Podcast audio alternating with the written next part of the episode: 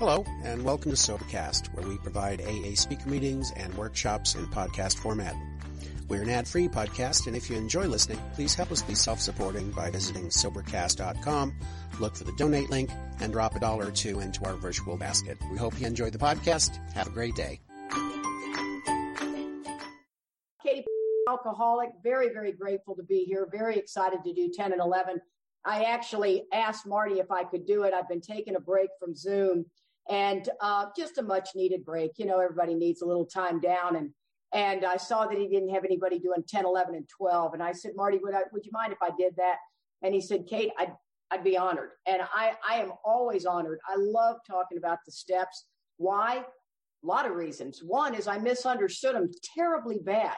So if I leave out saying, if I, if it sounds like I'm saying and talking to you, I'm not. It, this is all from my own experience. There is, I've, I've been sober since October the 28th of 1984. It makes me 36 years sober. I turned 63 on Monday. And uh, I came, I came through the doors of Alcoholics Anonymous at 26 years old, very, very broken, chasing a boy into the rooms of AA. Had a five-year-old little girl. I clearly drugged that little girl in places she had no business being. I can tell you, I know pitiful, incomprehensible demoralization. I was raised on values, and I was breaking every value I had. And so the easiest way for me to explain to you that I'm alcoholic is when I start, I can't stop and I can't stop starting. I don't want to waste any more time on that. You know, there's a time that I'm going to sit with the new guy, knee to knee, and, you know, get, make him understand the allergy and the mental obsession, all that. But right now, we're talking about 10, 11, and 12. That's way farther down the road. I think most people are ready to jump into this. I misunderstood so much. So I offer you uh, a consideration. Come to our meeting on Wednesday night we, we had such a great response to our Tuesday night Zoom meeting that when we started meeting in person, we were no longer going to have the Zoom meeting on Tuesday night.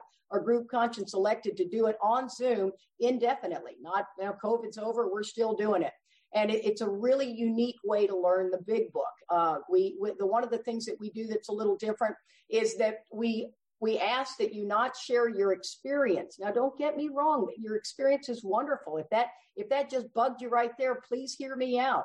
What we want to hear is what the founders found necessary, why they put it in the big book, why they put it in there, and what's the point they're trying to get across. We're trying to study the text for the purpose of the text. Your own experience is very valuable, but just not at this particular meeting. So if you, if you pin my picture Besides, I think I'm looking pretty cute. Uh, if you pin my picture, you'll see at the bottom the uh, Zoom number. We don't have a password. It's on Wednesday nights at 7:30 Central Standard Time. We'd love to have you come. We're in there is a solution right now. It'll probably take us two years to get through the book. And if you really want to learn the book, well, then God darn it, make a commitment and come to that meeting and and do it. Don't don't let anything come between you and that on a Wednesday night at 7:30 Central Standard Time. Uh, my husband usually, Charlie, most of you guys know my husband, Charlie Parker, love of my life. He always likes to say I'm a little bit like taking a drink out of a fire hose. I'm a lot coming at you. And that is not false. I am a lot coming at you.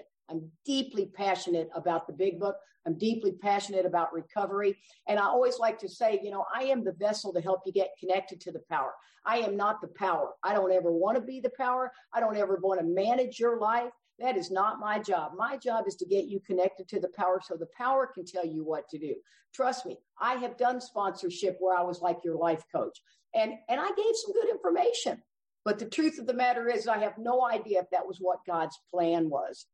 There are some other little things I like to throw in, and, and that is that the big book of Alcoholics Anonymous was named by the Library of Congress as one of the 88 books that shaped America. I mean, if that doesn't give you goosebumps, that our big book was one of, is named by the Library of Congress as one of the 88 books that shaped America.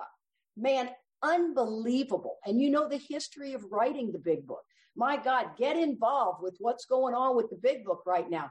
Find out through your G, your your your districts and your GSRs and all of that. We're looking at doing some changes you know and and i'm not saying they're good bad right wrong but by golly no no cast your vote have your voice be heard that's what bill wanted this to be about i mentioned that in front of a group of about 2500 and i said you know my book sat on the shelf for 15 years there was a collective groan it really caught me off guard and i went all right. Like your book hadn't sat on the shelf. Come on. You know, I love it when people are like, I've been nailing it from day one. I'm like, well, let's talk to your family. Let's see how well you're nailing it. It's the nature of life is an ebb and flow. Pain is the touchstone of growth. None of us are nailing this thing perfect. As a matter of fact, why would we need God if we had no problems? We turn to the creator through our heartache. That's what this is about. I like to consider myself a big book teacher at this point, right? And when I need to be the student, trust me, I am the student. Today I get to be the teacher. I love that. Uh, I'm going to talk a lot on 10 and 11, very little on 12. I think 12 is just a very broad topic. Uh, but um, one of the things about the 10th step is, is, is I thought the 10th step was the evening review. So if you're sitting here going, well, it is the evening review. I get it. I thought it was the evening review. Come to find out, the 10th step is a spot check inventory. The evening review is actually the 11th step. I, I have some theories on why we misunderstood this particular step, why in an AA meeting, when somebody says I'm doing the 10th step evening review, I think the 12 and 12 muddied the waters a little bit. I think oral AA has caused us to misinterpret the 10th step, but I misinterpreted it so bad. Now, don't, don't get me wrong. I wasn't doing it anyway. But now that I know it is a spot check inventory, and now that I'm at a different place in my recovery, I really understand the 10th step. Mark Houston was the one who woke me up behind this step. He woke me up in a way, and it wasn't the minute I met him, it wasn't the, the first four years that I'd known him. He woke me up about six years ago on a CD that he had that just blew my socks off. And I studied the heck out of that thing. And Mark always said, when you're studying, you're you're not studying for knowledge, you're studying for experience. So he would say, if you're reading a spiritual piece of literature, read a paragraph and then go back through and ask yourself what each question means to you. It, spiritual literature was never designed to be read. It was designed to be studied. That's, that's, that's some stuff I, I just went right over my head. Now, don't get me wrong. Now that you're learning that the 10th step is a spot check inventory, you don't want to go to your next, you know, open discussion meeting when they say, let's talk about the 10 step evening review and go, hey, flag on the field, right? You know, you're not doing it right anyway, because the book tells me I must grow in understanding and effectiveness. And if I'm to grow in understanding and effectiveness, I should wait for a couple of shares to go by. And then I like to say something like this. You know, guys, I swear this meeting's on the 10th step, and I used to think it was the evening review. Come to find out right here in the big book, it's at the 11th step. And, and, and if it's at the 11th step, what's the difference between what I thought it was and what it really is? That way, I am bringing some depth into that meeting. I'm not in there to say, well, my big book says that that shuts an alcoholic down so fast. We must grow in understanding and effectiveness. I came out of untreated alcoholism at 17 years sober. I was going to five meetings a week. I had no idea I wasn't working the AA program. I was sponsoring seven people. I was making five meetings a week, but I was not working the steps of Alcoholics Anonymous. Oh, I was taking them off the wall. But then, you know, I heard somebody say if you take them off the wall, you get an off the wall program. Absolutely. Well, here's something that I think sums up what the 10th step is talking about. And I, I got this up. I like, I, I, I lean towards Christianity. That's just my choice. You can d- lean towards Hinduism, Buddhism, Judaism, whatever your choice be. But that's the spiritual teachers that talk to me is more of a Christianity. And so I got this out of Jesus calling and I really like it. It says problems are a part of life. They are inescapable, woven into the fabric of our world. We tend to go into problem solving mode all too readily. We take action as if we have the capacity to fix everything. This is a habitual response, so automatic that it bypasses the conscious thinking. Not only does the habit frustrate us, it also distances us from God. Do not let fixing things be your top priority. We're ever so limited in our capacity to correct all that is wrong in the world around us. Don't weigh ourselves down with responsibilities that are not our own. Instead, make our relationship with God our primary concern. Talk with God about whatever is on our mind, seeking his perspective on the situation rather than trying to fix everything that comes to our attention. Ask God to show us what is truly important and remember that we are en route to freedom and let our problems fade into the sunlight of the spirit and the universe. And to me, that sums up 10 and 11. 10 and 11 just go together like a hand in glove. They are, they are so uh, interwoven. I like to also talk briefly about what our purpose is, right? We have three purposes in Alcoholics Anonymous on page 77. It says our real purpose is to fit ourselves. That means adapt ourselves to be of maximum service to God and the people about us. We are here to play the role God has assigned. That our primary purpose is to carry the message to the alcoholic who still suffers. And then our big book is to show other alcoholics precisely how we have recovered is the main purpose of our book. So you see, Bill was very, he had certain words that he liked to use over and over and over. And you have to ask yourself, are you fulfilling your purpose? I can answer that question at 17 years sober. Uh-uh. Wasn't doing it. I had become so complacent, so in untreated alcoholism. The bedevilments are on page 52, having trouble with our personal relationships, couldn't control our emotional nature, prey to misery and depression. Oh, you know, when, when I hear alcoholic, you know, I'm low maintenance. Oh, whoa, doozy. You might be asleep. Be very careful, at least the alcoholic of my variety. But then here's the other tricky thing. I am clearly uh, out, outspoken individual, right? I, am the kind of girl who takes a step forward when I get scared. I, I'm strong willed, you know, if that's a term we use, uh, alpha female, whatever you want to call it. And, and if you're the guy that's the same thing, right? That's, there, there's no, not much difference. But if you're the personality that is stealth in a room, you're absolutely the ego turned inward. You wouldn't know the difference if you came into a party and left. And people like, Did you meet Mary? I don't even know who Mary was, right? Now, let me make this very clear. That doesn't make you any less alcoholic than I am. It's just the different ways that self shows up for you. You see, you're an extreme example of self will run riot, and you don't think so, and so am I. That's why the beauty of three, four, five, and six is to get Katie to understand exactly how she shows up in her family. How does she show up at AA? How does she show up at work?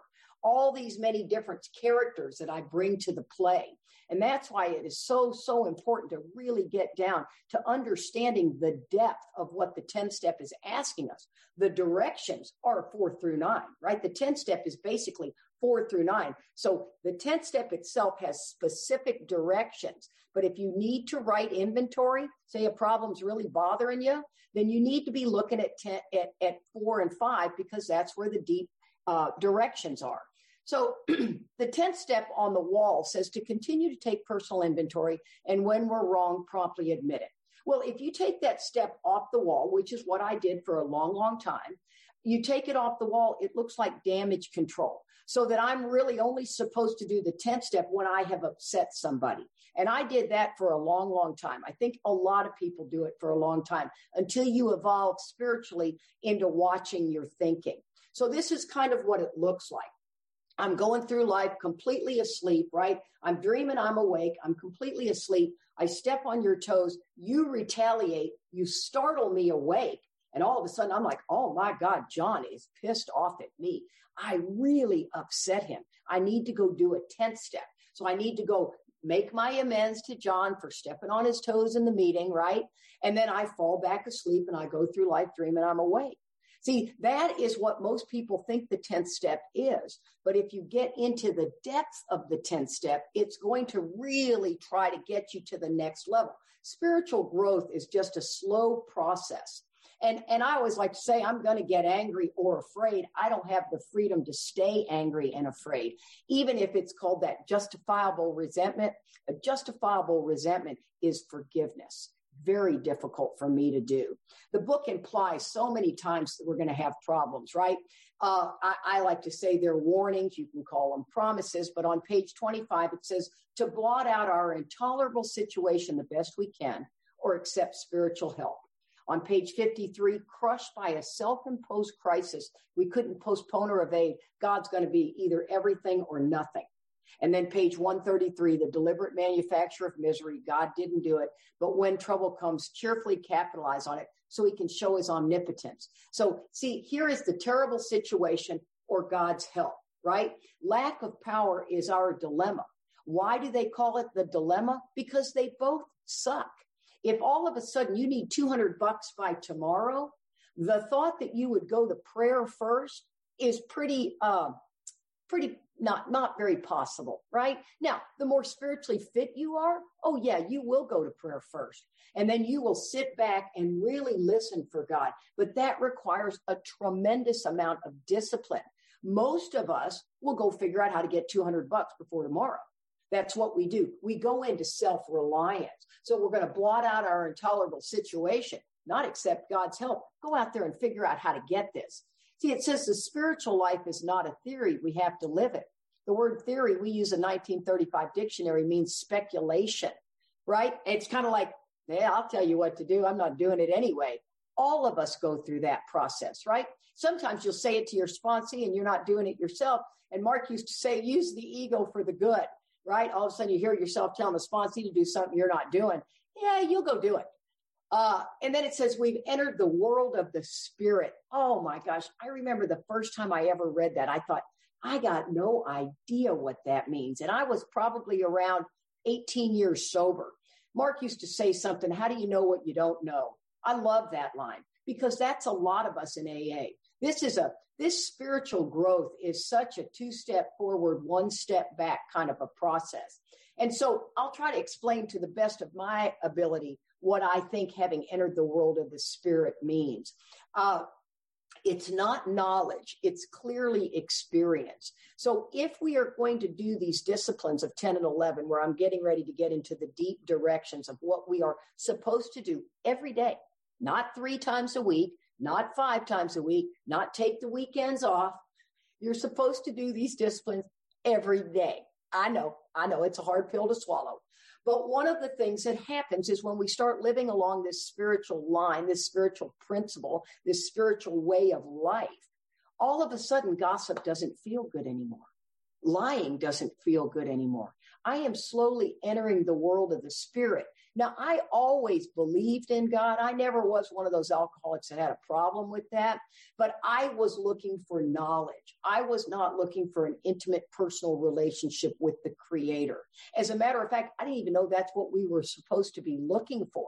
I thought we were kind of to figure out the God of my understanding and go, yeah, that's, that's, that's it right over there. That's where I do all my, my God stuff. And come to find out, deep down inside every man, woman, and child is that fundamental feeling, understanding, sunlight the spirit, call it whatever you want. That's what we're looking for. You could call it good conscience, bad conscience, but you're listening for the still, quiet voice of the creator. And I'm here to tell you, it's audibly there. It is trust the process. It takes a lot of work to get to this discipline because wait till you hear what it's telling us to do and what the promises are going to promise you get. It's okay to say you're not experiencing those promises. That's a starting point. You know, you're not going to get there because you did this for a month. You're just not. It is something we must do for the rest of our lives. And how do you get there? From pain. Pain is the touchstone of growth. So here's the directions about what our next function is. Our next function, which means expected duty, this coffee cup's expected duty is to hold my liquid. So our next function is to grow in understanding and effectiveness. That prayer alone, if really meant purposefully, will bring you an amazing experience. When I first got on fire with AA, I came out of the gate. Oh, you can imagine how I was. I was hard on my sponsees. I'm like, oh my God, there's a message of depth and weight. I had no idea. I'm correcting people in meetings. Oh, that, yep, that's the, that's the person I was. And I was pissed. I was pissed a lot of times because don't these people understand what they're not doing? It's a room full of open, they're not even talking about alcoholism in that room. Now that room used to feed me like crazy when they would say, anybody got a topic? I'm like, teenage boys. Yeah, that was me. And uh, I had no idea. How do you know what you don't know? I loved Alcoholics Anonymous. I didn't realize I was in there not talking about alcoholism. And uh, so, come to find out, one of the things that I love about this is I called my buddy Bob and I said, Bob, I'm pissed off all the time. And he said, Katie, say the prayer of growing understanding and effectiveness. That was all he said to me. And that night I prayed that prayer, and I'm here to tell you guys it's the only defect of character that God has given me a sense of grace over that's remarkable. I mean, I am not that person anymore. I am much kinder. I am loving. I am understanding. I'm talking more about myself. I come at you with so much understanding and effectiveness, and it's not lost on me. I asked this prayer uh, 15 years ago, and I really believe that God said, Katie, I'm going to have you so far on those firing lines. If you don't get this under control, you're going to damage more people than you're going to help. I really believe that. If he was in a huddle with all the angels, I think they're going, somebody's got to slow her down because wow, she's a lot coming at you. And I, I don't, I feel a sense of different approach every time. And don't get me wrong. Somebody says something. I'm like, oh my you did not just say that again. And, but I don't come at you that way. It says to watch for selfishness, dishonesty, resentment, and fear. This is the first beginning of what the 10th step is saying to watch for. Not watch for it in our actions. We are to watch for it in our thinking. So if we are to continue to watch for selfishness, that's wanting everybody to do as I wish. It all goes back to the third step. I'm the actor running the whole show, forever trying to raise the lights, the scenery, the ballet. If everyone would do as Katie wished, the show would be great everyone, including Katie, would be happy. That, how bad can that be? Well, here's the only problem. The play never suits me. When you do as I wish, I still don't want it that way. You still didn't do it right. I am never satisfied. My sweet friend Chris Schroeder, I love it. He says, We wake up in the morning restless, irritable, and discontented. We either go up to happy, joyous, and free or down to the four horsemen, and that's going through the bedevilments because the nature of the alcoholic is discontent. I mean, just ask yourself, can you get behind the wheel of a car and not complain about driving? Can you stand at the grocery store? Can you sit in the, an AA meeting and not think, what an idiot? It is just of our nature. We're not bad people. We're just restless, irritable, and discontented. The sooner you wrap your brain around that, the weller you will get with it all. Because once you watch for it, you begin to go into the 10th step.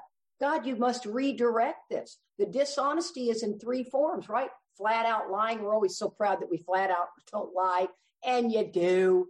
Oh, everybody still lies. I love it. People go, I, I don't lie. Yeah, well, you just lied by telling me you don't lie. You know, it may be a white lie. You know, did you run by the grocery store, honey? Sure did. Well, I'm getting ready to pull in the grocery store now because I almost forgot. You see what I mean? I mean, we're not blatant liars like we used to be. I mean, some people could be. I, I certainly can be. But lying, not telling the whole truth, or believing the delusional lie, there's three forms of dishonesty. And the delusion, I don't even know it's a delusion. And I'm believing it. That's what's so tricky. It's not denial. And then resentment and fear. And, and it's interesting because people go, Oh my God, Katie. It says when these crop up, right? This is in my thinking, not in my actions. We are to ask God at once to remove it. We are to discuss them with somebody immediately.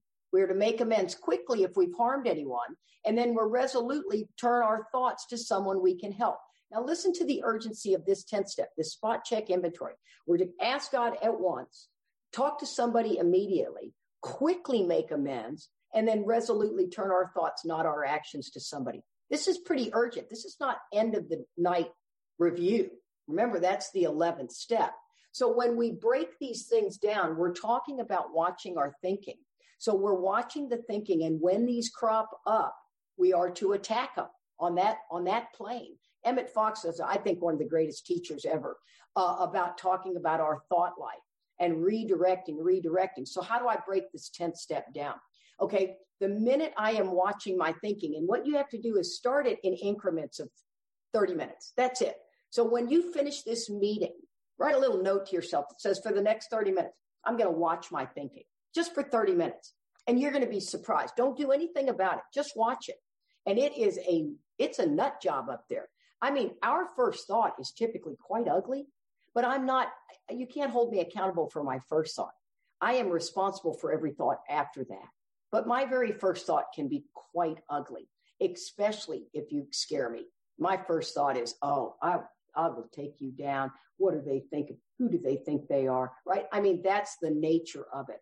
So when we ask God to remove it, You, you, if you remove a thought, you must replace a thought. So you have to understand spiritual laws. It doesn't matter if you have whatever spiritual religion you choose to do. And I'm using religion lightly, whatever spiritual path you choose to go down. If that just bothers you, write a little piece of inventory on that. If that bothers you, there's something in that that's bugging you. And so when we look at this, all spiritual teachers or have spiritual law. As a man thinketh, we reap what we sow, self fulfilling prophecy. Water seeks its own level, so within as without, right? These are all in all spiritual programs. So, what we have to do, and I, like I said, I lean towards Christianity. these are out of Emmett Fox. So, the two laws that come into play when we ask God at once to remove it are the law of substitution and the law of subconscious activity. So, here's the law of substitution there are a few great laws that govern all things, just as there are a few fundamental laws in chemistry. We know that thought control is the key of destiny. And in order to learn thought control, we have to know and understand these laws. Very, very important. Don't dismiss them. You don't you don't argue with the law of gravity and go jump off a building, go, oh, I hope it's suspended right now. You don't stick a, a fork in a plug, law of electricity. You may not understand how it works, but you're not, you're going to respect them. This is the same with these laws says one of the great mental laws is the law of substitution. This means that the only way to get rid of a certain thought is to substitute another one for it. You cannot dismiss a thought directly. Interesting. You can only do so by substituting another one for it. When a negative thought comes to you, don't fight them, but think of something positive. Preferably think of God. But if that's too difficult at the mer- moment, turn your attention to something quite different. So you're affirming something. So say you and your boss are having a beef, right? And you you just don't get along at all. As a matter of fact, you two don't even like each other. Affirm this relationship is built on integrity and and respect and that your boss and you get along great. Just a 3 to 10 second redirect is all we're looking for. And people go, "Well, that's not even true." I don't care. You don't have to believe it. You don't have to feel it. You just have to do it. And and don't dismiss it till you've tried it. Mark used to say something else. I, you know, I'm not interested in on a, on a uh, experience that you haven't had. So I'm not interested in your opinion. Once you've had an experience with it, then let's talk about it. So if all you're giving me is your opinion of what you think about it, go have the experience and then we can talk. Now here's the law of subconscious activity. This one's a dandy. Says as soon as the subconscious mind accepts any idea, it immediately begins trying to put it into effect. It uses all its resources, and these are far greater than is commonly supposed. It uses every bit of knowledge that you have ever collected. Wow. And most of which you've totally forgotten to bring about its purpose. It mobilizes many mental, many mental powers that you possess most of which you never consciously use. It draws on the unlimited energy of the racing mind. It lines up all the laws of nature as they operate both inside and outside of you to get its way. Sometimes it succeeds in its purpose immediately. Sometimes it takes a little time. Sometimes it takes a long time. But if this is not utterly impossible, the subconscious will bring it about once it accepts the idea. That ought to make your butt pucker. I'm telling you what, that racing mind, you see something and you think, how did Mary know about that? Well, Mary knew about because I bet vodka. Oh, I knew vodka. Oh my God, that's what happened. That's how fast the racing mind of the alcoholic must figure something out because we are driven by a hundred forms of fear, self-delusion, self-seeking, and self-pity. We step on the toes of our fellows and they retaliate, seeming without provocation, but we invariably find that at some time in the past, we made a decision based on self that later placed us in this position to be hurt. This is the subconscious mind doing that. So here's the beauty. This law is true, both good and bad. Thank God. This law, when used negatively, brings sickness, trouble, and failure. And when used positively, brings healing, freedom, and success. We give the orders, the subconscious does the work. You see, if you believe that you will never have a good job, you will never have a good job. See, you believe it, you will manifest trouble. And, and, and I'm not into the secret and all of that stuff. Don't, don't get me wrong. I'm talking spiritual laws. They are true. They are factual. And if you don't believe it, please try it. So in your 30 minutes after the meeting and you're watching, you're thinking, you can just observe it tonight. If on awakening, you want to get into watch, turn, watch, turn, watch that thinking and you're scared to death that you're not going to keep your job. All of a sudden you go, Oh my God, I got the best job in the whole wide world. It is so secure. We're not identifying that you've kept that job, but whatever job you have, it is secure. A three to 10 second redirect. That's what the 10th step is talking about. And on some days, you may have to redirect 80 times because you're watching your thinking and when it crops up. I always thought it was one and done. I thought I just had to pray for it. And then, you know, I've already prayed for that. Why does it keep popping back up? Because the ego is insistent on making this happen. Then it says we have to talk to somebody immediately. Now, I like to give this example because Marty, uh, my sponsor and I, we are huge 10 step people. I call them 10 step buddies. You should have at least three or four people who are willing to be able to tell you exactly how they see you've made decisions based on self and, and hand it to you. You can't get somebody who's going to co sign you. So make this story kind of quick because getting 10 and 11 in this uh, fast is a lot of work. Uh, I had my husband uh, that passed away, went back out after 23 years sober, died of a heroin overdose, devastating uh, time in my life. Uh, you know, we were married 20 years. I didn't even know relapse was an option. I know, shake your head, but then ask yourself, are you working an AA program like the big book says? Because it's, it's possible for everybody. And yet we aren't necessarily doing it. And so Joe had had a brain tumor. He was a very sick man. He had hep C. He'd had two back surgeries. And he was the kind of guy that we worked it out. We were raising kids. We got together young. We started off that I ran the show as far as the household. So when we went into the doctor's office, I had the notepad. I was answering the questions. Joe had had a brain injury, so he, he wasn't really sharp. And that's just how we did it. And he was fine with it. I loved it, right? He loved it. Well, I married Charlie Parker. And Charlie Parker operates in a different parameter in the doctor's office. Okay. He doesn't always tell him the truth.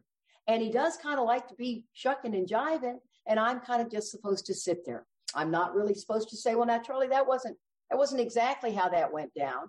And I'm not supposed to say anything. Okay. I don't do that very well, but that's my role. Well, Charlie has a scare with throat surgery, as most of you guys know. He's having, you know, it's not, it's not, uh, excuse me, with throat cancer. It's not cancer. He's one dysplasia away. We find this out about 10 years ago, but we have to go back to this throat doctor.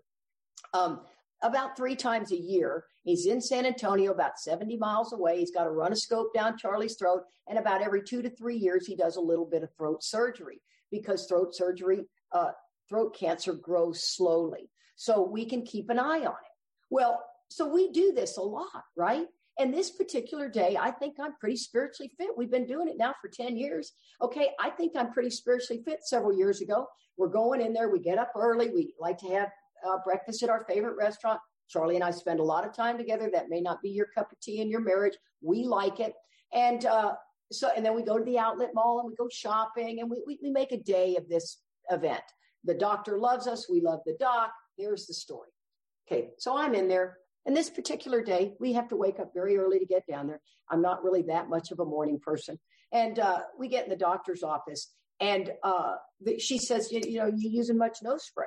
And, you know, Charlie's shucking and jiving. How are the boys? And, you know, and it's, we only got like 15 minutes. Let's get to business. And she says, you using much nose spray? And he goes, nah. Well, he uses it about every 15 minutes. Afrin. It's around the house like cheater glasses. It's everywhere. We don't go anywhere without Afrin. And then she says, Are you clearing your throat much in the morning? Goes, no, no, no, no. All morning, you can hardly get a straight sentence out of him because that's all he's doing is clearing his throat. And I am sitting there and I am getting madder and madder. Now, this is not the first time.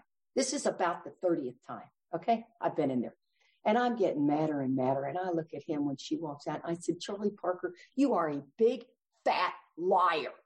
Just like that. Yeah quote unquote. He comes out of the chair like the Incredible Hulk. You know, he goes, get out. And I mean, I thought, that's it.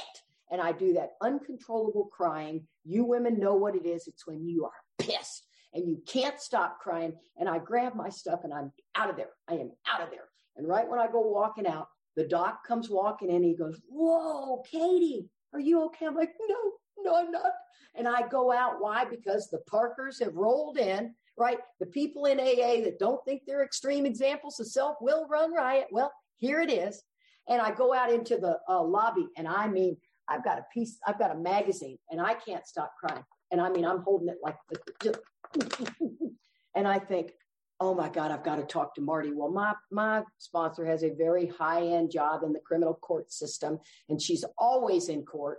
And, you know, she can't very well take my call and go, eh, excuse me, Judge, uh, Katie's calling, you know. And I even asked the judge, and the judge said, we're not taking your call, Kate. So, okay, okay, just checking. So I have to text. I'm not a fan of texting 10 steps. Please hear me out. I had one guy take issue with that. Whatever. You know, text her for facts, not feelings. But I know that if Marty is in court, she can't take this message. She knows I'm down there because she knows the drill of this thing. So here's the text I sent her. I also have told my sponsor we have a doctor's appointment. So she's on top of it. She's not just getting a call from Katie. She's on high alert. Batman, you know, the bats in the sky, Gotham City's on fire. Says, Marty, this is me talking to her. I need a new toolkit for a sick husband. We're at the doctor's office and I just left the room. I can't stop crying.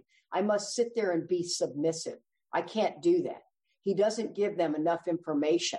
Now, if you listen to enough 10 steps, you just heard the old idea that's driving me is I must sit there and be submissive.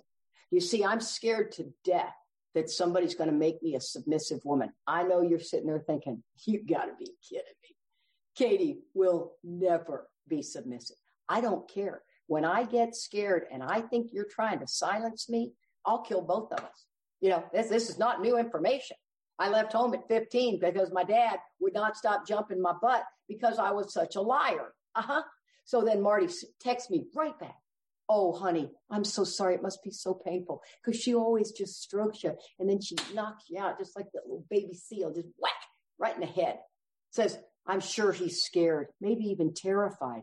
None of this is about you. How can you be helpful?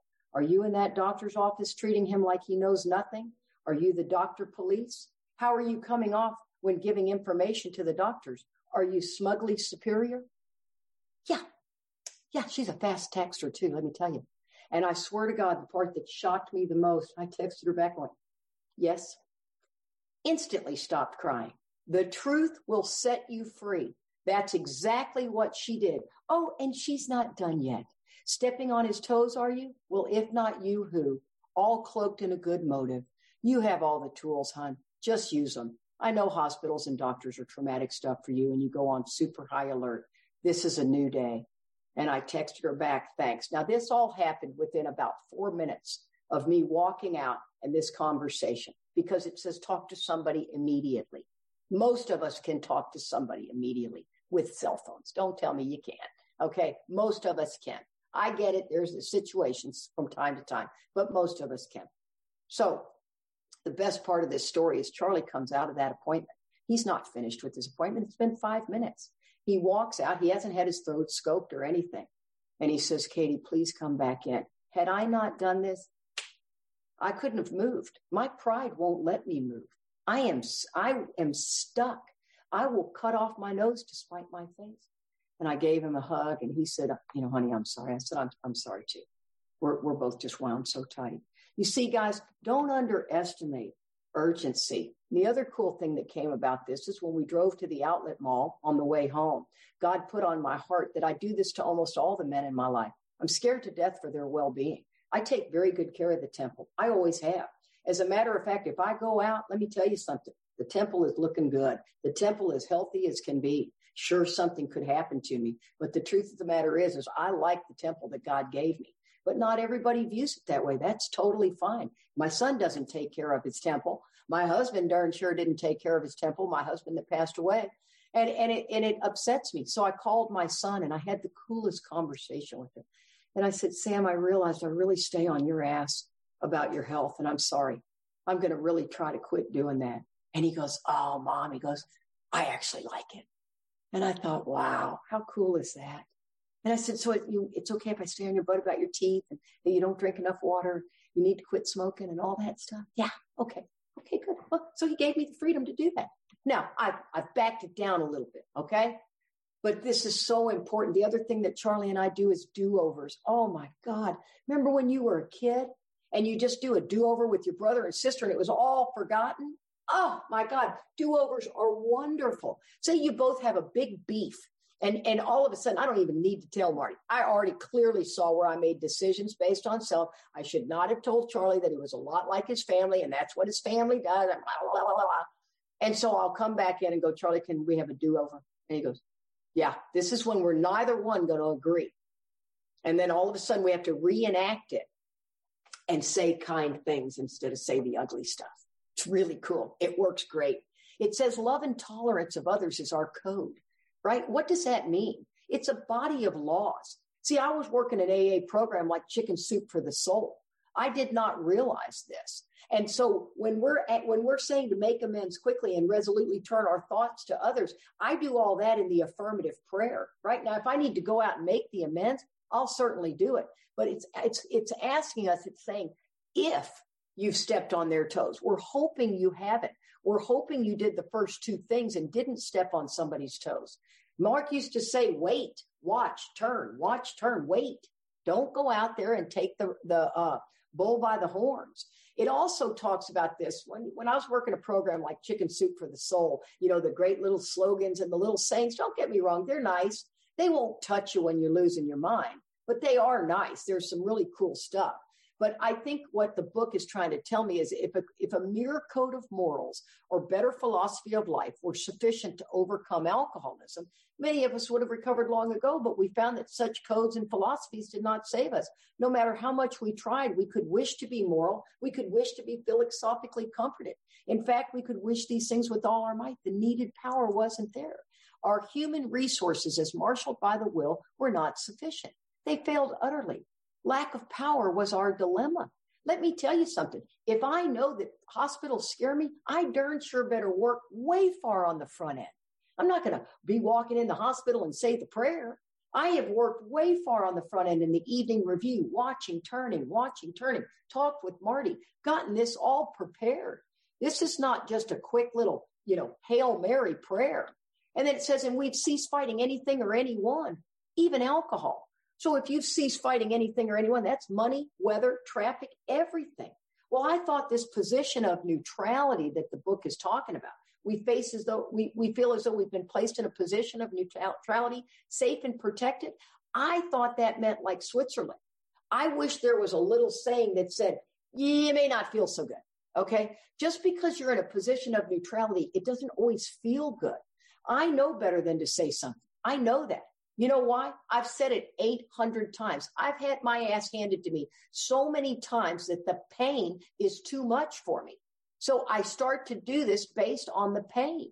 I wish I could only have done it 80 times and learned, but that's just not been my experience. And I sponsor half the country. It's not their experience either. So I'm assuming it's probably not the majority of alcoholics' experience.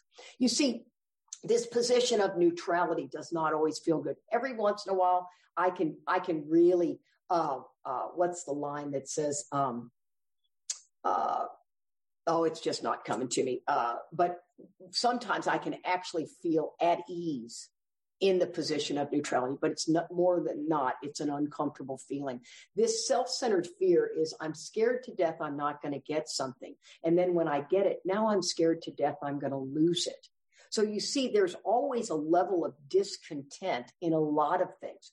All of a sudden, something great happens, and you're going, "I'm waiting for the other shoe to drop," and it's like, "Well, there, there it is." You're going to lose it now that you got it. I mean, it's just the nature of our thinking. It's not bad. It's not wrong. It's just something you have to watch for.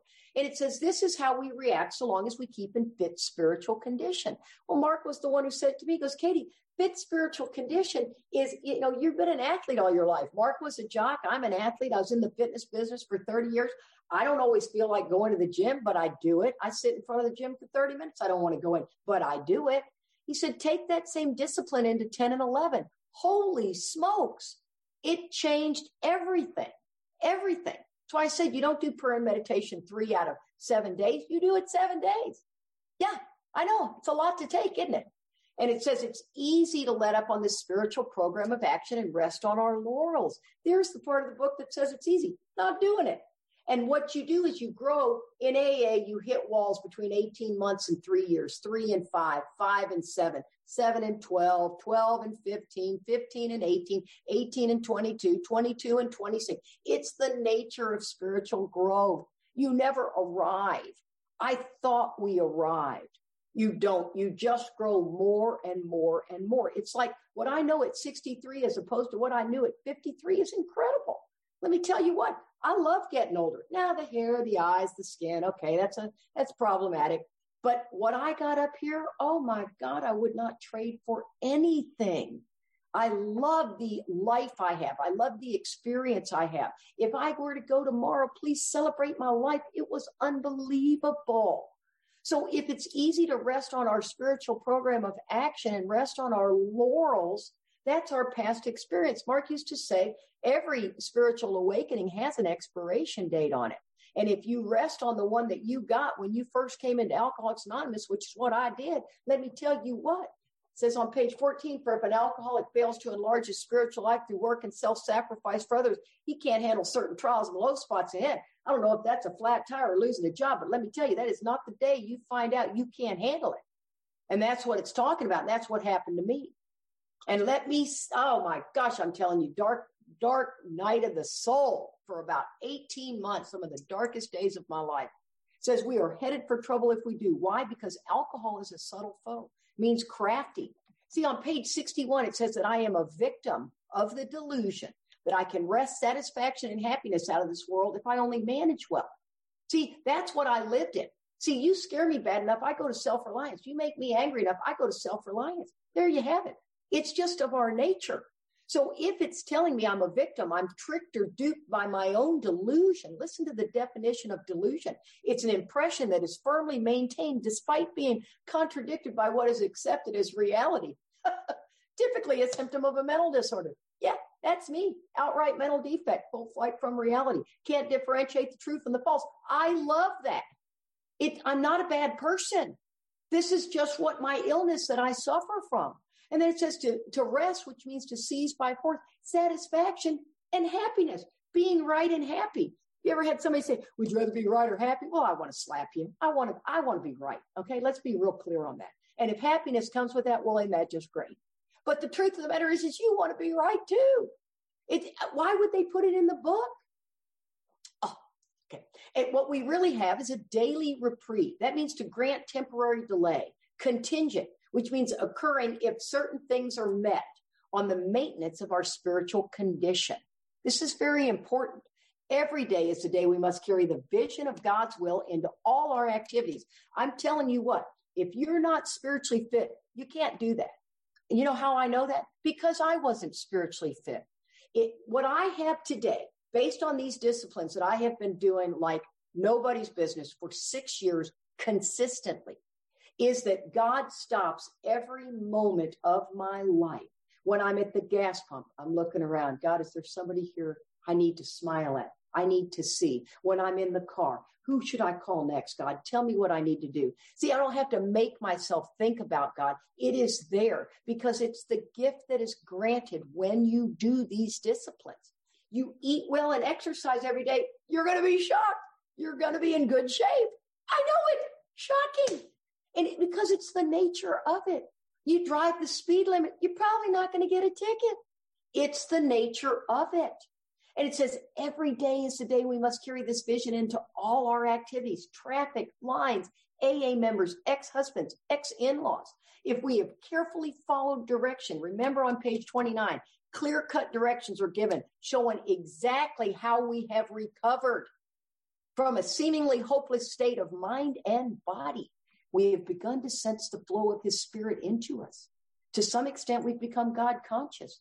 Our thought life will be placed on a higher plane. This is terminology I've never used before. We've begun to develop this vital sixth sense. I'm telling you guys, I live it. I didn't even know it was possible, but I began trusting Mark's process and I wanted it. And if you want something bad enough, you will start to do the disciplines that are required right? Get up 30 minutes early. Sorry if you got kids. Get up 30 minutes early. You know what? That's going to require you going to bed an hour early. Sorry. These are the things you must do. And, and this is thought life, God conscious, thought life, God conscious. I was living a life of thought react. I had a thought, I reacted. You said something, I didn't like it, I said something. I walk into the middle of two people talking. What are y'all talking about? Bring me up to snuff. See, I never even considered how inconsiderate I was. And and people like me. I have a likable personality, so they just kind of take you for face value, right? Oh, it's Katie. We love her. You know, that's how she is. See, I, I missed all this. I missed all this. As a matter of fact, I like to tell people when you're with a bunch of people talking, not alcoholics, just at work, watch how many people, when you say something, they go like this. Yeah, if you don't think you live in a thought react world, watch how people react to what you have to say, right? It's this still, quiet voice. God spoke to us drunk. He spoke to us sober, but it says we must go for, we must go further. And that means more action. That is the 11th step, guys. That was the 10th step. Interesting perspective, right? Study the heck out of it. Don't read through It's four paragraphs. Study a paragraph a week.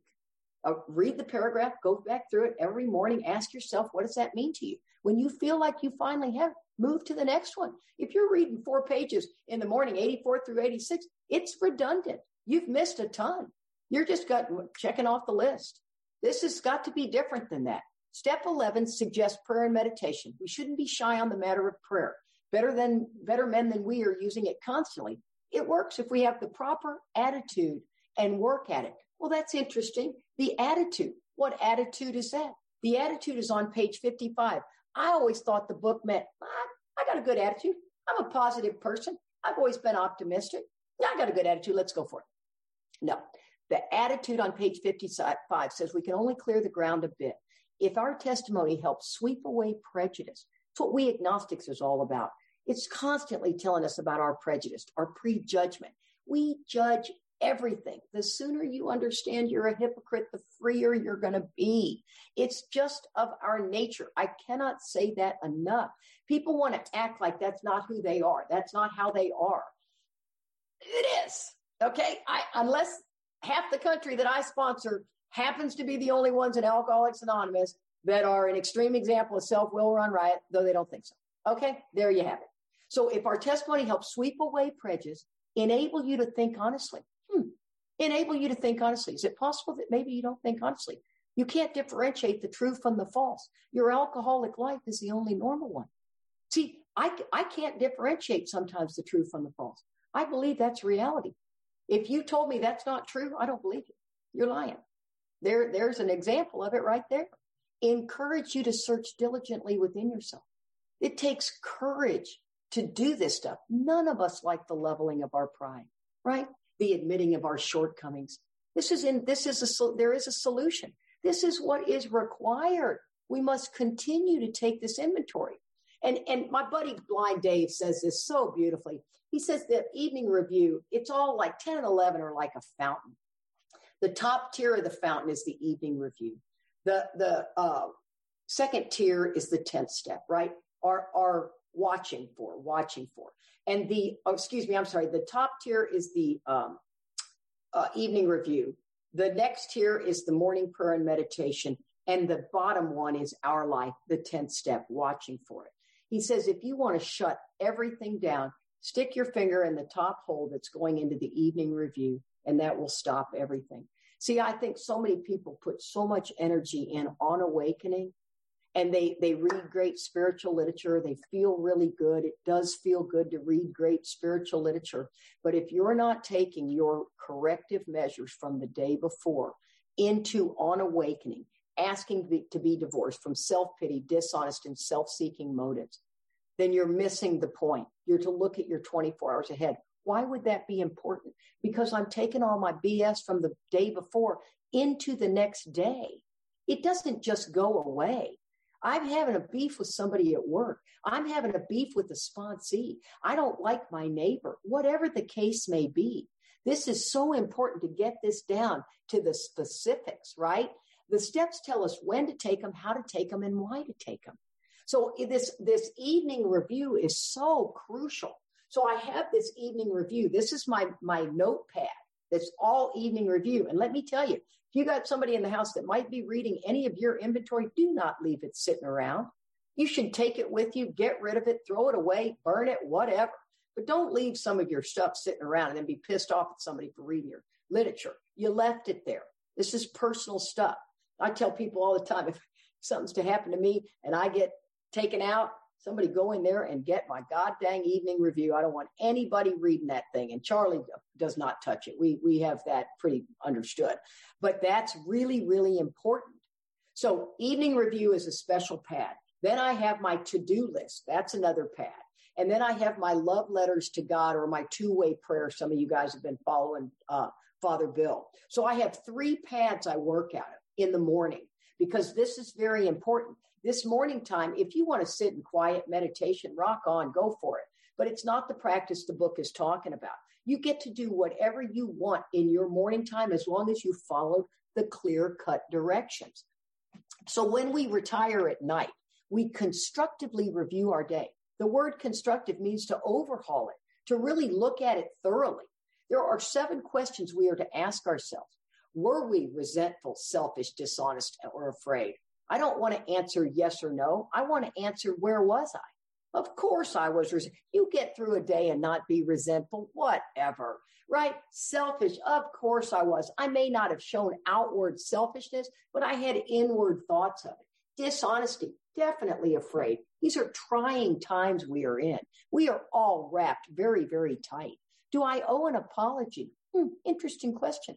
Did I not basically do a 10 step? Here's the next line that's going to step.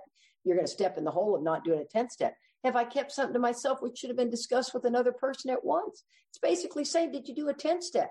And if you didn't do a 10 step, you probably owed an amends that you didn't take care of. Uh, were we kind and loving towards all? I can tell you, I can answer yes to that question a lot of times. Uh, what could we have done better? There's some things I could have made a couple more phone calls. I could have been a little uh, not not quite so short with somebody. Were we thinking of ourselves most of the time? You know what? You really do this program deeply, and, and you're not really thinking of yourself most of the time. Now, don't get me wrong; these are trying times right now. But when life is going along as life normally does, that answer can certainly be no. I'm thinking of others. My my morning time is all about others. Uh, I, I bring a lot of my sponsees' problems, everybody's problems, into my on awakening. And, and if you've come to me and talked to me about a problem, I can promise you I've taken it into prayer and meditation because it's asking me, were we kind and loving towards all? What could we have done better? Were we thinking of ourselves most of the time or were we thinking what we could do for others or what we could pack into the stream of life? Why would they ask the question if I'm going to ignore it in my lifetime? Mm-hmm, just saying. Uh, and then it says warning, but we must be careful not to drift into worry, remorse, or morbid reflection. Why? Because it's going to make us feel bad? No, because it would diminish my usefulness to others. Shut up. Really? I mean, if we're not worrying about our kids or remorseful for something I said, you know what I mean? I mean, it is so easy to go into any of those things. We must recoil from those as if they are a hot flame. Let me tell you. It says, after making our review, we ask God's forgiveness and inquire what corrective measures should be taken. That means able to correct. That's why I take those corrective measures into on awakening. I wait a little while. I go into some prayers. I'm thinking of others. I've answered the questions. I'm reviewing the day and God sets on my heart everything. I list the people I talk to. I look at my phone. I list all the people I talk to. Some of this stuff is good. It's not all in red, right? There is some in red, but I go through all the people I talk to. I look at my text. I look at my, my to-do list of the day. I am constructively reviewing my day. I'm not going just on memory. Trust me. It, it will forget a lot of stuff. And then it takes on to on awakening. Let us think about our 24 hours ahead. Here's my to do pad. We consider our plans for the day. I used to hear people say, you're supposed to just listen. Well, of course, I wasn't reading the big book, so I can't blame anybody, right? Blaming others is as far as most of us ever, ever got anyway. We must disregard the other man entirely. The inventory is mine. I must look at me, period. So if I am to consider my plan for the day, I'll write down what I'd like to see done. Then I'm going to take that pad with me. And when I go throughout the day and I face indecision, right? Or excuse me, when I go throughout the day and I pause when agitated or doubtful, I go, you know what, God, I don't know if I should run by Target or uh, run to the bank right now. Because if you ask me, I'll do it all, but I'll drive 100 miles an hour and everybody will piss me off in traffic. And God's like, just give you two seconds. And he goes, go to the bank first. Okay. There must be somebody at the bank I'm supposed to smile at, see, whatever the case may be. But I intuitively know how to handle those situations. God puts it on my heart. I'm no longer stressed. Matter of fact, I may not be able to get to get to Target today. That may not be on God's plan. May have to wait till tomorrow. See, I used to run a to-do list that boy, I got to get everything on that to-do list. So it says, before we begin, we ask God to direct our thinking. Hmm. Especially ask it to be divorced from self-pity, dishonest, or self-seeking motives. Isn't that an interesting choice of words? Divorced. Doesn't say divorce from fear. It says self-pity. When you wake up tomorrow, I want you to consider your very first thought is usually, what time is it? Oh, especially with the stupid time change. What time is it? Oh God. Let me, let me have 15 more minutes. Yeah, there's self-pity right there. Says, under these conditions, which means state of mind, we can employ our mental faculties with assurance. For after all, God gave us brains to use. But that's under these conditions. What conditions are those that we're doing 10 an evening review into on awakening? This is not just because I just decided to wake up today and go, going to read me some spiritual literature, get a little chicken soup for the soul AA and go out there and take on the world. It just isn't. And, and I missed it forever. Says our thought life will be placed on a much higher plane when our thinking is cleared of wrong motives. Boy, is that true. It's incredible. In thinking about our day, we may face indecision. We're still in prayer and meditation. Here we ask God for inspiration, an intuitive thought or decision. There's still no action taken. We relax and take it easy. You don't sit in prayer and meditation and stay focused hard on something. The right answer will come if our own house is in order. It darn sure work. Trust this process. What used to be a hunch or the occasional inspiration gradually becomes a working part of the mind. Huh. Isn't that fantastic? What a promise. Is that your experience? If it's not, trust me, it can be. Being, and this, I love this line, being still inexperienced and having just made conscious contact with God, that's every one of us every day because we are inexperienced and we are just making conscious contact with God that morning. Mark used to say, I die at night and I'm awakened in the morning. And I think, oh, this guy is so over the top. I get it today. I so get it. I go to bed and then I wake up the next morning and this is all new. It says, uh, and having just made conscious contact with God, it's not probable that we're going to be inspired at all times. Of course not. The book promises me that I'm going to have some very flat periods. We might pay for this presumption in all sorts of absurd thoughts and ideas. Nevertheless, we find that our thinking will, as time passes, be more and more on the plane of inspiration. We really do become to rely upon this. And then I love this. It's, it's, it's this pause when agitated or doubtful. We call it PARS. It's a spiritual gift. Pause, ask, remind, and say. It says as we go through the day, we pause when agitated or doubtful and ask for the right thought or action. Now it's talking about an action. See, I'm much more doubtful than I am agitated. I'm not quite sure, God, what you want me to do here. Please talk to me. And I get a two second pause. Like all of a sudden, I want to say something to somebody. And remember, I told you I lived in that thought react. And all of a sudden, God goes, Yeah, you're not spiritually fit enough to get into that conversation. Okay. Or this is not your business, Katie. Don't do that. And God is just talking to me the whole time. It's, it's an incredible gift. The first few times I heard it, I was thinking, whoa, what is happening? I wanted more. We constantly remind ourselves we're no longer running the show, humbly saying to ourselves many times each day, Thy will, not mine, be done. Now, I don't care how you word all this. Pause, ask, remind, and say, right? Pause when agitated or doubtful. Ask for the right thought or action. Remind I'm not running the show. God, tell me what you want me to do. I don't care how you say it. You just got to do it. it. Says we're then in much less danger of excitement, fear, anger, worry, self-pity, or foolish decisions. what? So you're telling me I have some level of control over living a life like that?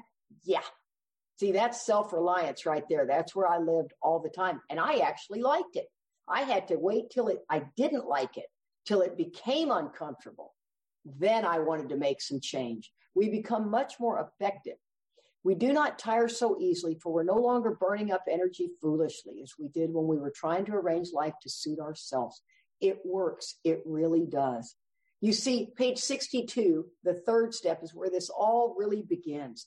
This third step is, it says it didn't work, right? That playing God didn't work. And here at the 11th step, it says it worked, but there is all those steps in between.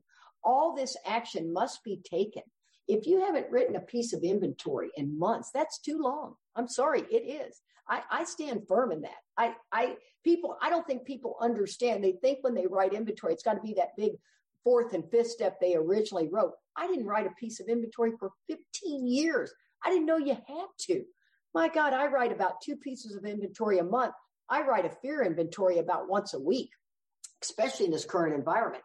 That that fear inventory, when I see it, God speaks to me so beautifully. That third uh, notebook is my love letters to God. I always start my morning with a love letter to God. Father God, today I'm hurting bad. I've got three sponsees that are in real trouble. My husband and I are having difficult times, and I'm concerned for my son's marriage. These, this is good stuff to be talking to God about. I'm laying it all out there. What's going on in my life, man? This is heavy duty stuff. And at the very end of all my prayer and meditation time, I write my love letter back to God.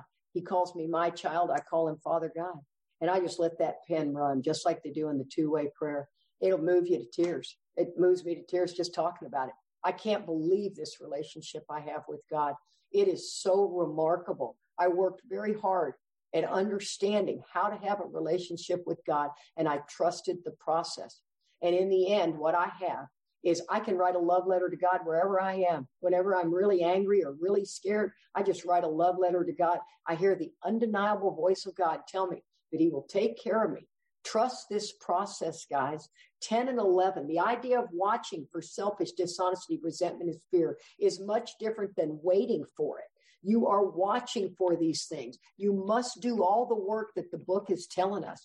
Then you must be divorced from self pity, dishonest, and self seeking motives. God is trying so hard to slowly rip away this ego that it's just trying to pull you down. Its number one job is to destroy us. The fifth step says we are on a life or death errand. The book is not mincing any words about how important continued inventory is. Don't think that you're not to write inventory again. It takes a few seconds to scribble it out, right? Understanding inventory is really, really important. I've got a ton of stuff I can send you guys. If you pin my picture uh, at the bottom is my email. And if I speak the language that talks to you, just send me an email. Please don't send me your life story. I, I, I'm not much of an emailer anyway. I don't like a whole ton of stuff of what's going on in your life. I can't communicate by typing. Uh, I'll, I'll shoot you a thing that says call me. I can do that much better. But just send me an email that says send me all your stuff. And I can help you on this road of understanding. You see, in Bill's story, it said, at the hospital, I was separated from alcohol for the last time. There, I humbly offered myself to God as I then understood him. Why does he say as I then understood him? Because, like I said, spiritual growth comes like maturity. What worked at three years doesn't work at five years. What worked in my life at 20 years doesn't work at 40 years old. Everything must be evolving and changing. It's experience and maturity. These things come. Like I said, being 63 is fabulous. I love what I've learned in maturity. I love what I've learned in the 36 years of sobriety. It says, to do with me as he would. I place myself undeservingly under his care and direction. I have not had a drink since. I was to test my thinking by the new God conscious within. That's that unblocked, right? Is to get unblocked. We don't get unblocked and stay unblocked. We must continue this process. Common sense would thus become uncommon sense. Uh, my friend promised when these things were done, I would enter upon a relationship with my creator, that I would have the elements of a way of living that would answer all my problems. You bet. All your problems, food, money, sex, relationships, everything. I promise that is a true statement. Belief in a power of God plus enough willingness, honesty, humility to establish and maintain the new order of things were the essential requirements. I must turn in all things to the Father of light who presides over all of us. While I laid in the hospital and thought that thought came to me that there were thousands of hopeless alcoholics who might be glad to have had what had been so freely given to them. Perhaps I could help some of them. They in turn might work with others. I thank you, God, and I thank you, Bill, for bringing this to me this life I never believed I could have. And of course, the beauty of that 12 step, it's not optional. sponsor people, carry the message to the other drunk, practice these principles in all our affairs. It's been an honor and a privilege to share this with you. I'm here talking to middle management guys. If you've been around AA and you're not feeling it, there is a ton more. I think the new guy is the blood of Alcoholics Anonymous. There's a lot of message for the new guy. I don't always think there's a ton of message for the guy with time. So I'm here to tell you if the new guy is the blood, middle management is the oxygen, then the blood cannot survive without the oxygen. If you're not in the book, please get in the book. And if you are, I'll see you on the fire lines. Thank you for having me.